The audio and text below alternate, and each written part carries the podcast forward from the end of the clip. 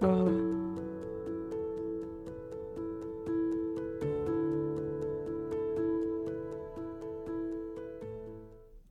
to Dyslexia Unbounded at Armstrong, a series where we share how we educate and support students with dyslexia, providing tips and expert advice relevant to families and educators wishing to know more. Charles Armstrong School is the West Coast leader in serving students with dyslexia grades 2 through 8, changing the trajectory of their lives. Today, I am here with our two fabulous art teachers, Nata Amador and Christie Martinez, where they're going to share how they use art to bring out the best in our dyslexic learners. Welcome. How are you today?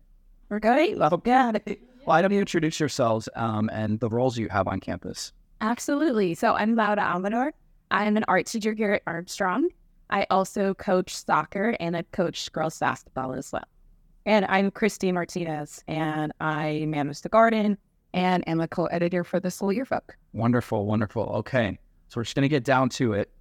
You're here at a school where we serve students with dyslexia what do you think? Why is it important, and what inspires you to teach students with the learning difference? Absolutely. So, you want to go first? or, okay.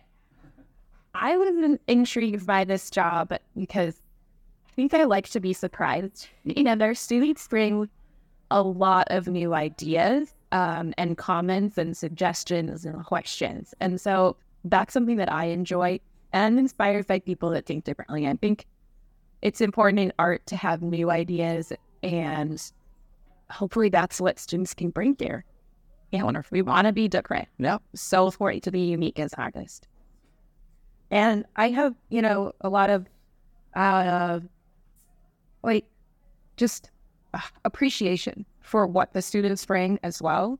Um, I've been working with this population for most of my teaching career, and it's just like so rewarding. Um, with the littles, you get you get a lot more hugs, definitely than older kids, but it's the it's that they're visual thinkers, and that's what we're doing is showing them art, um, giving them a more of an awareness of the world through art, and then letting them be able to express themselves. And because our classes are small, um, you know, they're able to do that in such a safe space. And that is like one of the huge benefits of Armstrong. So I have the privilege of visiting our, our classes numerous times a week um, through tours and showcasing the wonderful art space that we have there. And I see the students light up when they're doing different projects and you're engaging with them. What do you think is super important about strengths that students with dyslexia are known to bring to an art class? So the students come in with an excitement for learning and learning about new artists, learning about new materials, and that's what we love to do. And so, you know, for the most part, they're like engaged fully. Um, they also love to showing and sharing what they are doing and what they're proud of, and that makes us really proud to see um, how much pride they take in in their work the discoveries that happen in the art room are amazing. And that's like the best part when you see the kids just like coasting and having that flow of enjoying their through projects. Mm-hmm. Yeah, makes sense. Yeah. I think specific to dyslexia, um, one of the strengths is spatial reasoning. And so I think that shows up in sculpture, where that's a favorite um, art form for students the ceramics projects, the paper mache projects, uh, thinking about how things move in space and designing things that way. So I think that that's a big place where that shows up. Um, and I also think, I think because we rely less on writing reflections and artist statements in that way, or um, we have a lot more social interaction in class where we get feedback from, where kids get feedback from each other verbally or they share out a lot. So they're learning to present more and they're learning to express themselves verbally a lot more. So I think that that's actually somewhere where, okay, we're not focusing on the written language as much, mm-hmm. but we're really strengthening at least other areas. And so I think that's really yeah. a place where we're kind of unique in the art class. No, hundred percent. And I see that in the the projects that we that you display at the end of the year for the art show and how much pride they take in their work um, and how having you understand how their brain works really allows them to become more autonomous and and really creative in a way that then moves into the classroom that's not in a specialty space. Mm. Um, and so I think that that's really crucial. Um, and just touching upon that, why do you think art is so valuable for students that learn different? Well, every student is different. Every learner is different. And so what we get to do is we get to give them a variety of projects, a variety of materials and concepts. So we do 2D art, we do 3D art. And some kids you can tell really excel at 2D. Like some kids really love drawing. They love painting. They have that um, ability to, you know, have something come naturally to them. And then some kids really excel at 3D art, like Lada was saying, just like, you know, we have a heavy emphasis on like sculpture building because we feel like that's just more like kinesthetic for the students. And uh, I, I would say most of our students like would excel in 3D because of like spatial awareness, um, because of, uh, uh, you know, just, just the way that their brain is thinking differently. Um, you know, always thinking of like solving problems and and doing so in a real tactile way. Um, but we we do get to see those students who, you know, might not have certain skills in 2D and might in, might have those skills in 3D, and then vice versa. So it's a really interesting process, and that's why it's so important to teach our creative thinkers. I think art education is important for every student. So we'll start with that. Um, but in particular, students with dyslexia, um, so they they're struggling with language, right, reading and writing, um, and art is a form of communication. Visual language, it is a type of language that we interact with every day, whether it's through symbols or body language. There are things that are just so natural to us that we don't recognize. Um, but it's also a great way to get a message across and be clear and communicate that way. So if you have a student that's struggling with one form of communication, the written communication, why wouldn't you give them an extra tool set to communicate visually? You know, and so much of our world is visual, uh, online and we're yeah. everywhere. So um, I think it's particularly important there. It's just another mode of expression, yeah. alternative. So that I'm just going to follow up with that question because it's so interesting to me. If a student is in a more traditional classroom um, or a non-specialized school, what recommendations do you have for teachers or parents or families who have a student in those environments and maybe they don't have access to art or um, they don't have art as as many times a week as other schools? Do you strategies or hints maybe in classroom or maybe like I'm from school that's very nice too. Um, you know, that's yeah, that's a great question. I think that giving kids exposure to art, um, I think just teachers, whether in any setting, need to be able to give students opportunities like um, many boards for projects because mm-hmm. not everybody is going to um, report out in the same way, right? And so it just makes more sense for other teachers in neurotypical schools to be educated in order to serve their students better. So, and, and also parents at home, giving kids opportunities to have those creative outlets, whether it's doing drawings from, you know, YouTube or doing recycling projects, you know, and using a glue gun, um, fostering that creativity. If they see that their student needs that and, and that helps them excel, that's the awesome thing about you know Armstrong is that we get to do that you know built in, mm-hmm. um, and it gives our students the opportunities to express themselves more creatively when they're back in their regular classroom. We also have our great homework teachers who understand that this is what our students need. Um, just to follow up on that, we haven't explicitly talked about it, but you mentioned identity as a way, self expression as a way for students to connect with work, to connect with them feeling good about learning. And when I come into your classrooms, there's always some identity or social justice awareness that you bring into your art projects. Like I'm thinking about the Basquiat work that you do with kids. Is there a favorite project that kind of has hit the sweet spot for you in terms of you know, getting the kids engaged with art, their identity, and but also teaching to their brain?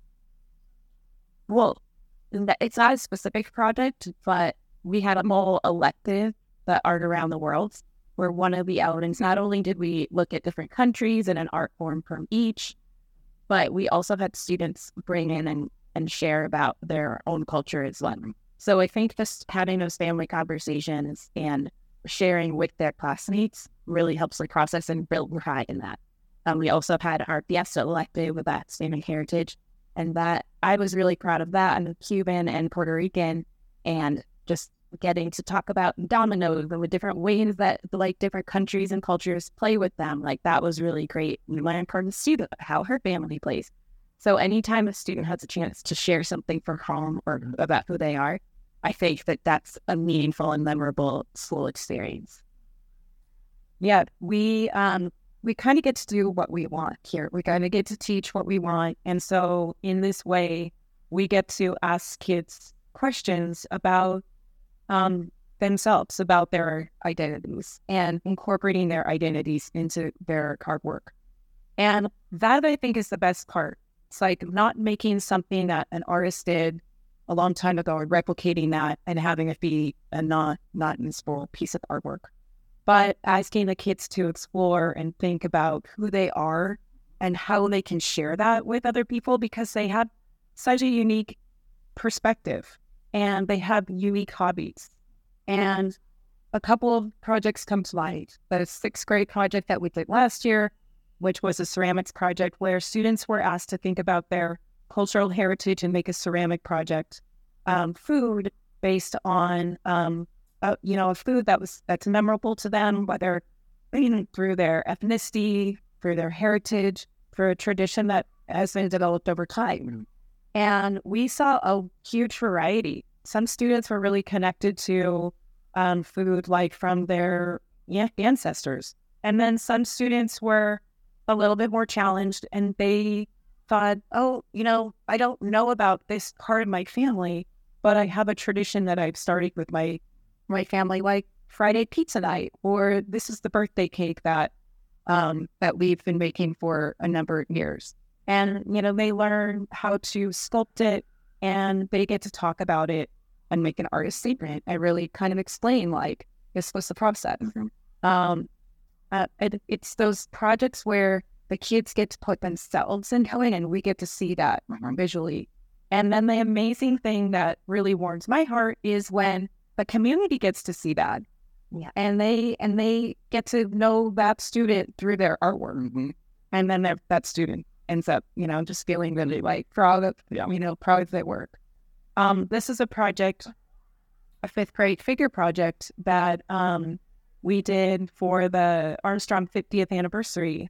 And um, this gold ball uh, represents how students feel about their dyslexia. So this figure project is just one version of what's been done over time. And for this particular year, they held this gold ball and they positioned it differently. And it was their reflection of how they felt about their dyslexia.